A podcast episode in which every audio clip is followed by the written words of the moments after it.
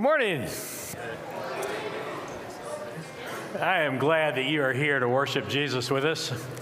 And uh, my prayer has been that we would be able to connect with Him, that you'd be able to release your burdens and your joys to Him, and that we might hear from Him today and let His grace be sufficient for us. Uh, Chris and I actually have uh, a group of announcements, and we're going to split them up so that uh, it doesn't become monotone for one of us. Uh, but this Thursday night, National Day of Prayer, here, uh, we're going to have an event here from Montgomery County. It's uh, Thursday night, May 5th, and the time is 6:30 to 8:30. That's in the events on your Church Center app calendar. It's on the website, but it's 6:30 to 8:30. It's a free event. Uh, feel free to come. We'd love for to have you come and, and join for uh, join in prayer for our uh, county and our community and our nation. Did you tell him that my announcements are the more important announcements? No. Men's Bible Study is getting ready to start another Bible study starting May 12th.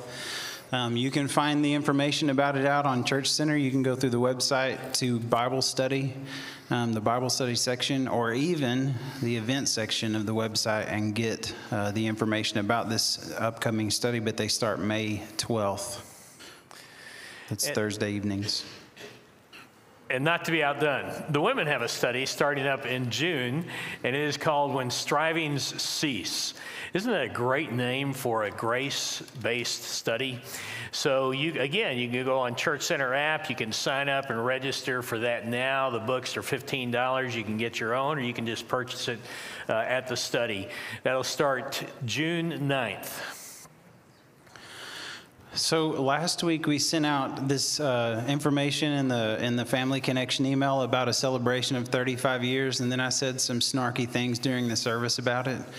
Um, because Dave has been here almost 35 complete years, and it will be complete on June 1st.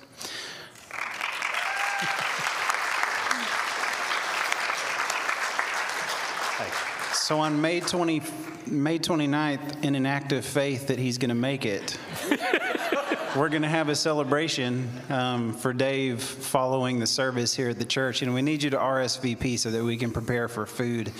Um, and you can do that through Church Center. On the app, you can also get there through the website. But please get on there and RSVP so we can know to expect you. Also, way to go, Dave. You're almost there. Thanks, Chris. Uh, Are you funding that for us? What's that? Are you funding the celebration for us? No, um, but I know who is. Okay, and then one last announcement. Uh, no, one last announcement for me. Uh, May 14th, Saturday, uh, we have a meeting here, and it's for anyone that might have ever been interested in going to the land of the Bible.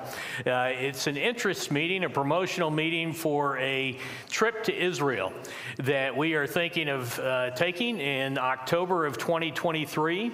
And so, if you would like, if you have any interest in that and would like to know more about it, we'll meet in the great room, uh, 3 o'clock on Saturday the 14th. And uh, Pastor, former Pastor Rob Harrell is going to lead that. He's led several trips uh, over there and has got some guides and all that kind of stuff. And uh, so he's going to, we'll, we'll talk about the Israel trip at 3. And then he's also going to give us a little bit of a report on uh, the status of the church in America after the pandemic, and then also an update on the underground church uh, around the world, our brothers and sisters in Christ in places like uh, China, Vietnam, uh, North Korea, and uh, Russia. So, again, that's uh, an opportunity to come and, and uh, just enjoy some fellowship with us and hear about a trip that you may be interested in, in taking part in. The last uh, announcement is I sent out a request this past week in the Family Connection email, um, a request for pictures of our mothers. Um, and I still want to offer that um, opportunity to get pictures to me for, th- for this week. Um, we have something sweet planned for Mother's Day next Sunday, and I would love to include you and your mother um, in what we're going to do. So, pictures of you if you attend here and your mother does not, um, pictures of you and your mom, um, or pictures of moms here um, and their children, those would be awesome. You can email them to me. You can, and my email is attached to that family connection, or if you don't have it and want to uh, know it, come and get me um, after the service, or you can bring them up here during the week and I'll, uh, I'll make a scan of it. Either would be great, but please do that. Um, so far, we have um, a couple of dozen pictures, and I think 11 of them are Dave and Peggy. So we got to balance out stuff with the rest of the church family. You guys stand up with me and let's pray. We'll begin our time of worship together. Father, thanks for the time you have given us here today as a family. I pray that you would bless our time of worship, that you would be with us, that you would be honored by our hearts um, and our minds focus on you. We love you. We thank you in Jesus' name. Amen.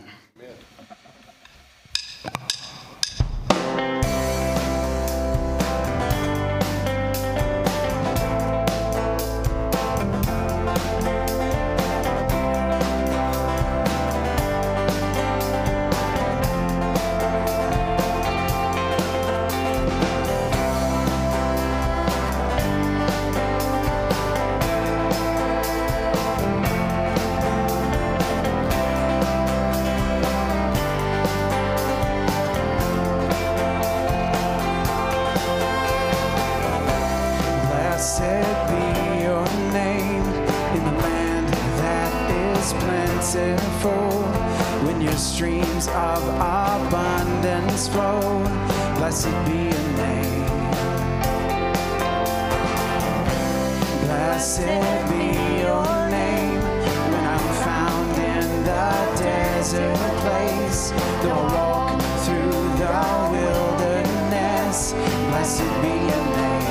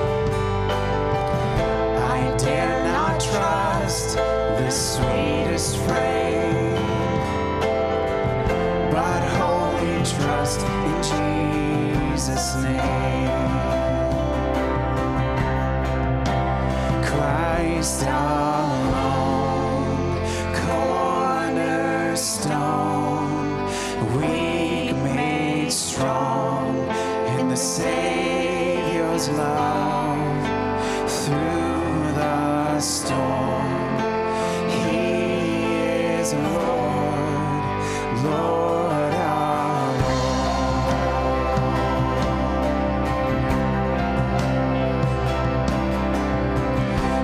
darkness seems to hide his face. unchanging.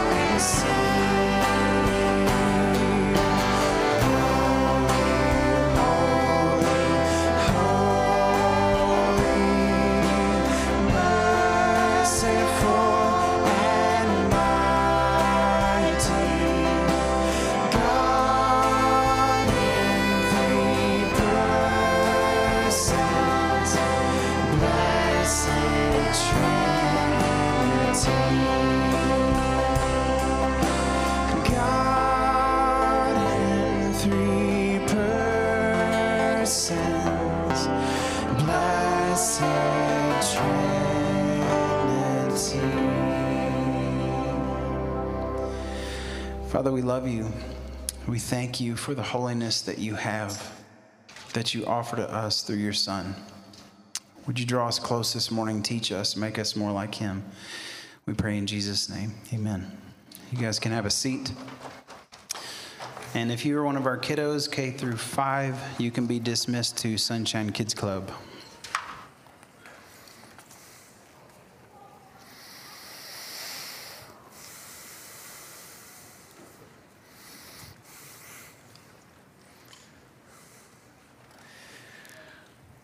Holiness is an attribute of God that points us toward his transcendence. We just sang the verse, Holy, holy, holy. Though the darkness hide thee, though the eye of sinful man may not see, only thou art holy. There is none beside thee. Perfect in power, love, and purity. Holiness is a terrific attribute that captures who God is in multiple ways.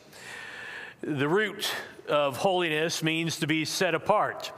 So when we use it about saints or believers, followers of Jesus Christ, we say that we are set apart to God, set apart to Jesus Christ.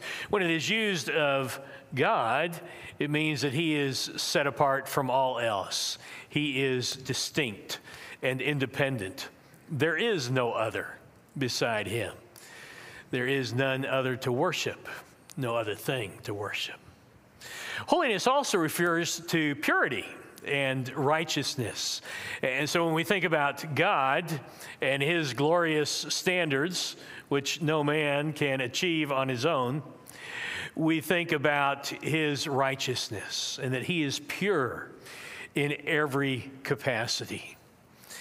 Holiness is a great attribute of God to point us toward his transcendence. And when we say transcendence, we mean that God is greater than all creation and independent from it. We worship Him. We are in awe of Him when we stop and realize who He is and what He has done. He is above and greater than all creation and independent from it. When the angels were asked to declare an attribute of God in Isaiah, when they were confronted with the glory of God, they said, Holiness. In fact, they repeated it three times as they sang it to one another Holy, holy, holy. They were in awe of the splendor and glory of God. Isaiah saw this as he looked into the throne room of heaven. And saw not only the glory of God fill the throne room, but the whole earth. And he responded, as we would, Woe is me, for I'm a man of unclean lips, and I'm among a people of unclean lips. But the angels, they were captivated, they found it breathtaking. They were in awe. And so they worshiped God by singing, Holy, Holy, Holy. They recognize his transcendence. Our God is transcendent and he is worthy of our wholehearted worship. Fortunately, he is not just a transcendent God, he is also a personal God. The God of the Bible is a personal God. The, the triune God, Father, Son, and Holy Spirit, is a relational God. He is transcendent and greater than creation and stands above it and independent from it. But he is also actively involved in creation because we know that from the way that Jesus is involved in our lives as followers of Jesus. God has existed as one being in three persons in the community of love, a love that we've been invited into as followers of Jesus Christ. A perfect, unconditional love, unlike we get to experience here, but it's the love we've always been looking for. That's what God has offered to us. He comes to us and offers intimacy through faith in Jesus Christ.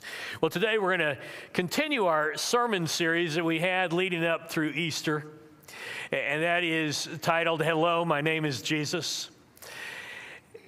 We are studying Jesus for a greater understanding of who he is, that we might know him better, and if we know him better, that we might love him more deeply. And if we love him more deeply, that we might follow him, obey him, worship him more completely. So we're back into this series. We're going to look at Matthew chapter 28, verses 16 to 20, a very well known passage. It's the one commonly referred to as the Great Commission because this, the last words of Jesus in the Gospel of Matthew to his disciples, he gives the commissioning. This is how I want you to spend your life on earth now that I am returning to heaven. I will spend, send the Spirit to empower you. But he commissions the disciples that were with him then and all of us today to go out and make disciples throughout all the nations of the earth.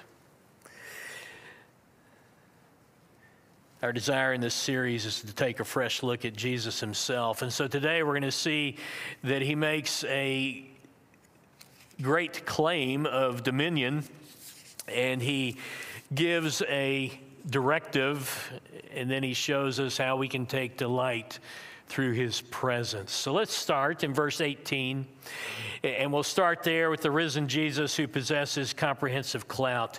The setting is this Jesus is risen, and he is going to meet the disciples in Galilee at uh, this mountain that he's told them at to, to, meet at. We don't know where it is, uh, but it probably one that was common to them.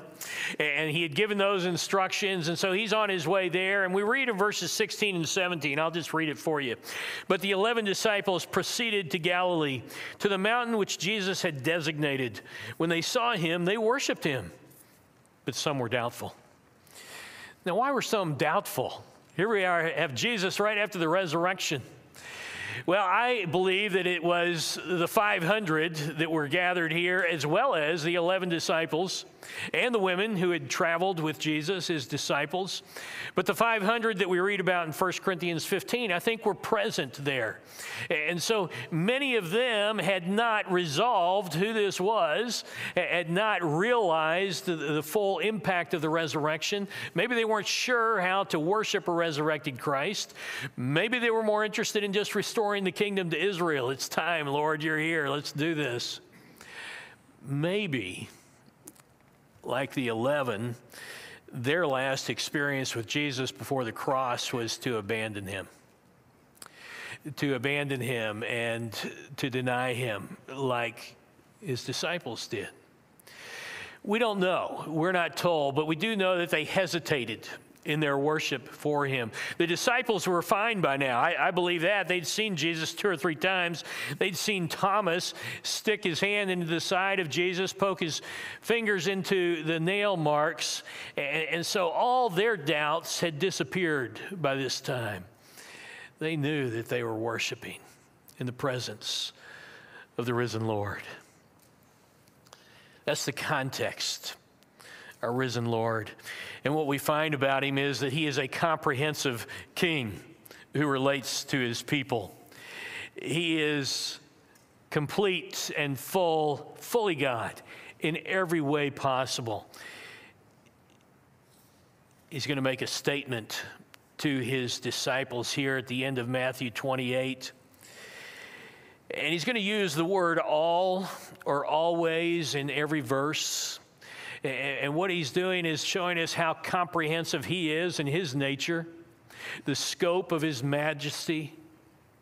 He's showing us how comprehensive his commissioning is for his followers. It's not just for those people, it's not just for their friends. And he shows us how comprehensive his care for us is those three movements take place here. So we're going to look at verse 18. The risen Jesus possesses comprehensive clout. And I like that word clout. It speaks of power and authority. Jesus has the right to this authority because it's been given to him by the Father. It's not because the Father can't go on being God, it's because Jesus is fully God. And here, after the resurrection, when some of his power and authority had been diminished or, or, or, held back because of his incarnation, he's given the sphere, a new sphere of heaven and earth. And so we read this in verse 18. And Jesus came up and spoke to them, saying, All authority has been given to me in heaven and on earth. The focus of this passage is all authority. There's nothing in heaven or on earth that is greater than Jesus Christ. There's nothing on earth or in heaven that deserves our worship more than Jesus Christ, our obedience, our followership. Jesus has all authority when you think about his ministry, even in the, in the Gospel of Matthew, or just his life and ministry here on earth, you remember his, uh, he exercised authority as he taught the Word of God. And people recognize that. He exercised authority over demons and he cast them out over the supernatural, over Satan and evil. He exercised authority over disease and even raised people from the dead. He exercised authority to forgive sins. Now, that is authority. That's authority that only God has. But his authority goes way beyond Satan and the angels and evil and all of that. Everything in our world, everything you can think of, everything in the natural universe, stars and galaxies, down to the smallest details of atoms and subatomic principles and DNA everything. All the plants and all the animals. Jesus has authority over this. His authority over education and leisure and, and over the business world and finance. Jesus has authority. His authority over your life and my life, every moment of every day. Jesus has all authority you could spend the week, and I invite you to, just thinking about the authority of Jesus Christ, what he has authority over, over our neighborhoods, over our church, over every soul.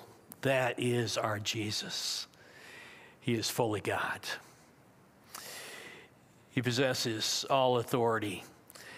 And such descriptions such a proclamation, a declaration by Jesus that all authority has been given to me points toward his transcendence.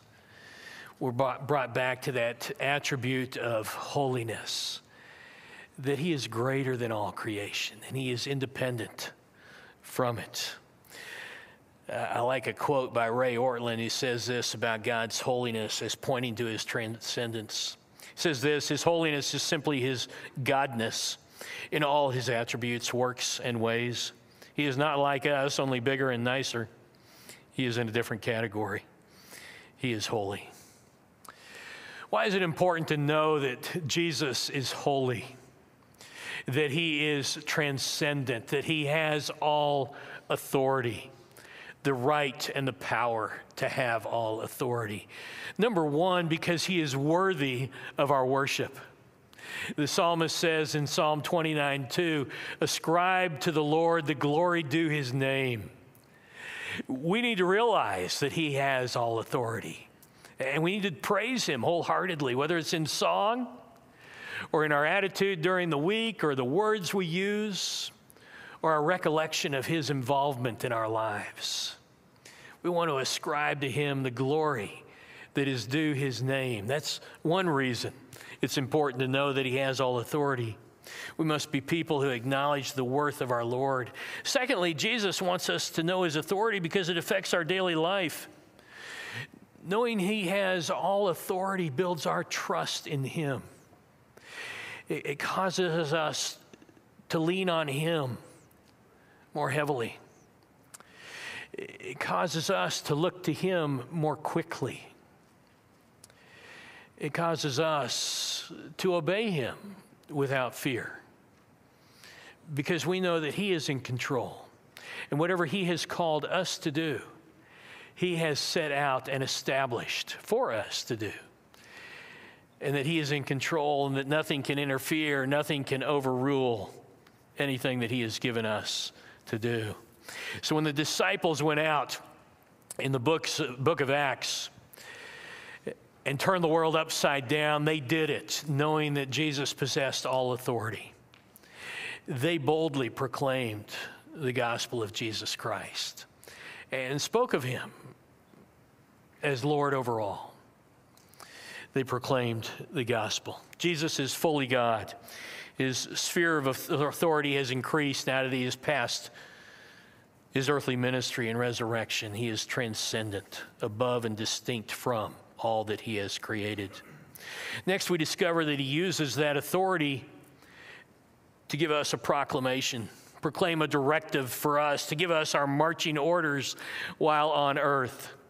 In verses 19 and the first part of 20, we see this that the risen Jesus proclaims a comprehensive command. Possessing all authority, Jesus gives us a command to go out into all the nations and to make disciples. It's an order with which we must all comply. It's a command that his followers spread his word, making disciples of him throughout all.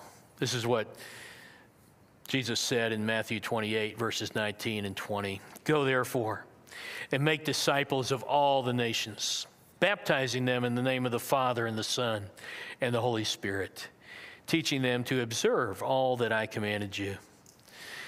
Note again the comprehensive nature of the command. All Jesus' disciples are to go throughout all the nations and make disciples. Uh, essentially, we are to duplicate or to reproduce ourselves as followers of Jesus Christ. We are to introduce people to Christ and to teach them to walk with Him. Jesus' comprehensive command here is made up of one main verb. You may be familiar with that. It's the word, it's the command to make disciples. That's the only true verb here. There are three participles that modify or help us understand how we're to make disciples, and they are going and baptizing and teaching. Each one of those give us a better idea uh, of how we are to make disciples. The word going is the word that makes making disciples so relational because it, it means as you go and, and while you are going. In other words, God has put you in a network of relationships that as you weave in and out of those each day of the week, you are to make disciples. You are to pray for these people and to pray with these people and to tell them about Jesus and to share the love of Christ through your own kindnesses and actions. The language here, the grammar used, is such that each of these participles picks up the command of the main verb. So not only is it as you are going, but it is also the imperatival command to go. It, it does require some people to leave their homeland, to go, to intentionally think about reaching others for Jesus Christ, perhaps to re- pray for your neighborhood and to go to them, perhaps to pray for another part of the world and to go to them.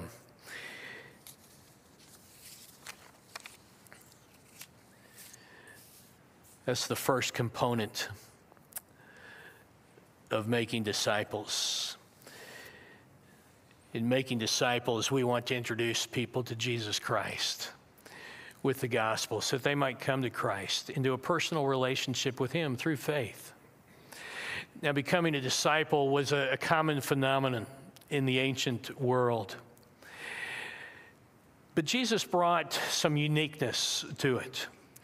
And so when he made disciples, he broke down lots of barriers barriers of gender and education and experience and ethnic groups and economic groups. Because he lived and he modeled in the Gospels for us what we are to do, and that is to make disciples of all nations. We're not to decide who's allowed in the kingdom and who is not. So the go, therefore, refers back to Jesus' authority. Since he has this universal authority, we are to engage in this universal mission to make disciples of all nations. And because he has all authority, we have greater confidence as his disciples. We are to go. Joining Jesus in his commission is a tremendous adventure in compassion, in loving others and learning to love others, and experiencing God's love as we do that. And so, if you are not living the adventure of introducing others to Jesus Christ, I would challenge you to do that. As I said earlier, pray for people, pray with them, offer to pray with them,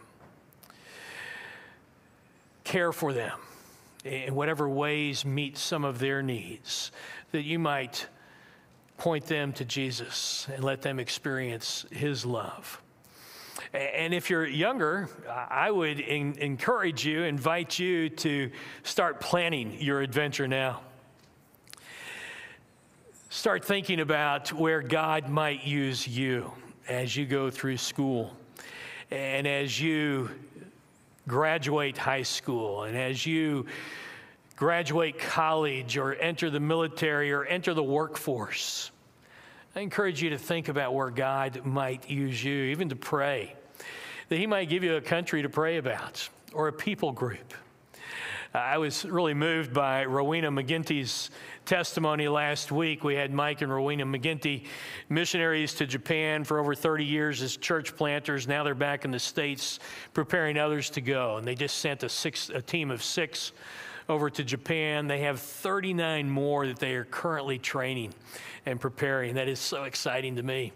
But in Rowena's testimony, somebody said, You know, how did you get started in this? Did you always know you wanted to be a missionary? And when she was age 12, she heard somebody talk about. Uh, being a missionary overseas. And, and, so she decided to pray for somebody. And she wrote and she got the name. She was given the name of a, a medical missionary, a nurse. And she began to pray for that woman daily. She began to pray for that woman's country as well. And, and those prayers bore fruit in the life of that woman and in that country. But they also bore fruit in Rowena's life as they kept her open to sharing the gospel, and, and God eventually moved her to go overseas. He's not going to do that with everybody, but that's why I say plan your adventure now. Start talking to God about where He might have you at any age. Whether at home or in a foreign land, this command of Christ requires all believers to be involved in making disciples. That's his expectation. Baptizing describes how to make disciples. We're in, to introduce people to, into this relationship with Jesus through the gospel. And, and in the act of baptism, you know, we do that over here in this window. People stand and declare, I am part of the family of God. I have given my life to Christ. He has forgiven my sins. And He has given me the free gift of eternal life. And I am identified with Jesus Christ. That's the purpose of baptism, to publicly declare an allegiance to Him that is not taking place just at conversion, but is a lifelong journey of walking with Him as His disciple. Jesus instructs us to baptize in the name of the Father, the Son, and the Holy Spirit. And so, what we get is an introduction here to the Trinity, the triune God, Father, Son, and Spirit, three persons, one essence of God. But we are also told very plainly, very explicitly, that Jesus is God. He is included there with the Father. And so, as we think about his authority and the fact that he is transcendent, we are reminded directly that he is God himself. And that when we go out and we baptize, we baptize in his name, which represents him and the Godhead. And that we baptize in his authority. That's exciting. The third thing that we're told to do here is to teach. Jesus said, teaching them to observe all that I commanded you, teaching them to obey. The, the completeness of this commission does not end with evangelism, but it continues through this lifelong journey of becoming more like Jesus. Teaching indicates this process in which disciples are continually becoming like Jesus through discipleship. Discipleship is that process, this, this, lifelong journey where we are changed from the inside out to become more like Jesus. And discipling is what takes place when one or more people get involved with another person to help them in this process of discipleship. That is what we are told to do. And we're not told which specific commands that Jesus has given us because what it does is it unifies all his words and deeds. We talk about relational discipleship a lot here, and I think that fits along with the idea of as you go, as you rub shoulders, as you interact and interface with people, especially the ones that God has put you into networks with, your sphere of influence. But we also talk about a relational discipleship when it comes to discipling others that, that sometimes it's just talking in normal conversations, but we're processing life under the commands of Christ. What does it mean to follow through on this? Or I don't want to. That command is too tough for me. And so we talk each other through it. We pray each other through it. We bring scripture to bear on one another's lives. This is teaching people to observe all that Jesus has commanded us. We look in the Gospels and we see his attitude of compassion toward people when he saw needs. We saw the way he was able to speak truth and to offer grace in difficult situations, in conflict, and in great situations. That is what we are called to do. And, and in discipleship and in discipling, of course, more is always caught than taught. So it's not just an educational thing. When we read the Gospels, we catch the attitudes, the actions, the words, the behavior of Jesus. And when we are in discipling relationships, which we are all called to be, we have this command. We are catching that from one another. So we want to be intentional about it. We want to be intentional about being people who point others to Jesus. We will be intentional about getting to know Jesus through his word so that we can pour that into others' lives. This is our command and our commission. Obedience is the hallmark of Jesus' disciples. The emphasis in Jesus' discipleship, discipleship to Jesus, is not strictly on education or acquiring knowledge, but the distinguishing feature for us as disciples is obedience, that we might observe, that we might obey, that we might keep the commands of Jesus Christ. That the disciple would hear and heed God's word, that we would learn God's word and live it not just learn it and, and have this great bank of knowledge of who God is, and, and not try to equate our spiritual maturity with all the Bible study books on our shelves, uh, unless God used those to shape our hearts and to renew our minds. Because we want to be a people that are transformed and changed from the inside out. And that happens as we choose to obey Jesus Christ. It's interesting. I came across a quote from Philip Yancey, one of the, one of the great writers in Christianity, deep thinkers. And he pointed out this. He said, Power can do everything, but the most important thing, it cannot control love. And so when we think about Jesus having all authority and being transcendent, and there is none greater, we also realize he has given us a free will and in the wildness of his goodness, he's allowed us to choose whether to accept or reject him and his commands. And that's why every mark of obedience is a loving response to Jesus Christ, where we choose to accept his authority. We choose to submit to him. We choose to understand his word and to incorporate it into our lives. We have to be people that choose to obey because when we do, Jesus is honored and glorified, our hearts are transformed, and his kingdom is made known on earth. Jesus possesses all authority in heaven and on earth. And he uses that universal authority to give us that universal commission to make disciples in all the nations. That is your commission and my commission this very week in the very relationships that we have. Go make disciples. Next, we discover that he is with us, and that's a great promise as we look at the end of verse 20. The risen Jesus provides a comprehensive companion. It's beautiful saying that. The risen Jesus provides a comprehensive companion. The Gospel of Matthew ends not with a command, but with a promise. And it's a promise of his presence that doesn't have to be accepted or even believed, it's a fact. Jesus is present with us, he is in our midst. Here are the words of Jesus at the end of Matthew And lo, I am with you always, even to the end of the age. This is our Jesus. He is our companion. He is our constant companion. He is our comprehensive companion. He has identified himself here as the one who has all authority over the enemy, the one who has said, I will help you, I will strengthen you, I will uphold you with my righteous right hand, I am for you, I will work all things together for good for you. This is Jesus, the one who says, I will never leave you nor forsake you.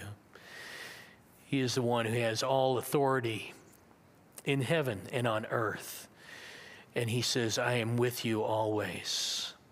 Doesn't stop by for a short visit. The Gospel of Matthew begins in chapter 1 with the name for Jesus that Isaiah provided us Emmanuel. And Matthew defined that for us, just like Isaiah did. Emmanuel, God with us. That was the whole purpose of the incarnation, that Jesus might come and reveal the Father to us, that he might redeem us from our sins. He is God with us. And that's a promise that is a fact. He is always with us. every moment of every day and every night, and, and not just for this week or this month, but for the duration of this present age. Jesus says, even to the end of the age. By his authority, his kingdom has been inaugurated, and history is not out of control. He is still in control. We worship our risen Lord who is with us constantly. All that he commanded in word and in deed as necessary for our growth as his disciples is included in Scripture. But his real presence comforts our individual needs and sustains us. We find his grace to be sufficient in our weakness and in our sorrow, in our joy, in our strength, in our pain, in triumph and in tragedy. Jesus is with us and he sustains us. And this is one of the crucial elements of discipleship the prison, presence of our risen Lord. We are designed to be with Him. We are comforted and encouraged by the fact that we are with Him. And when the disciples stood before the Sanhedrin in Acts chapter 4, they were recognized as having been with Jesus. How would you say that about these fishermen? You would say that they had become like Him in their boldness, in their love, in their truth, in their grace. We are designed to be with Him, and we have the promise that He is with us.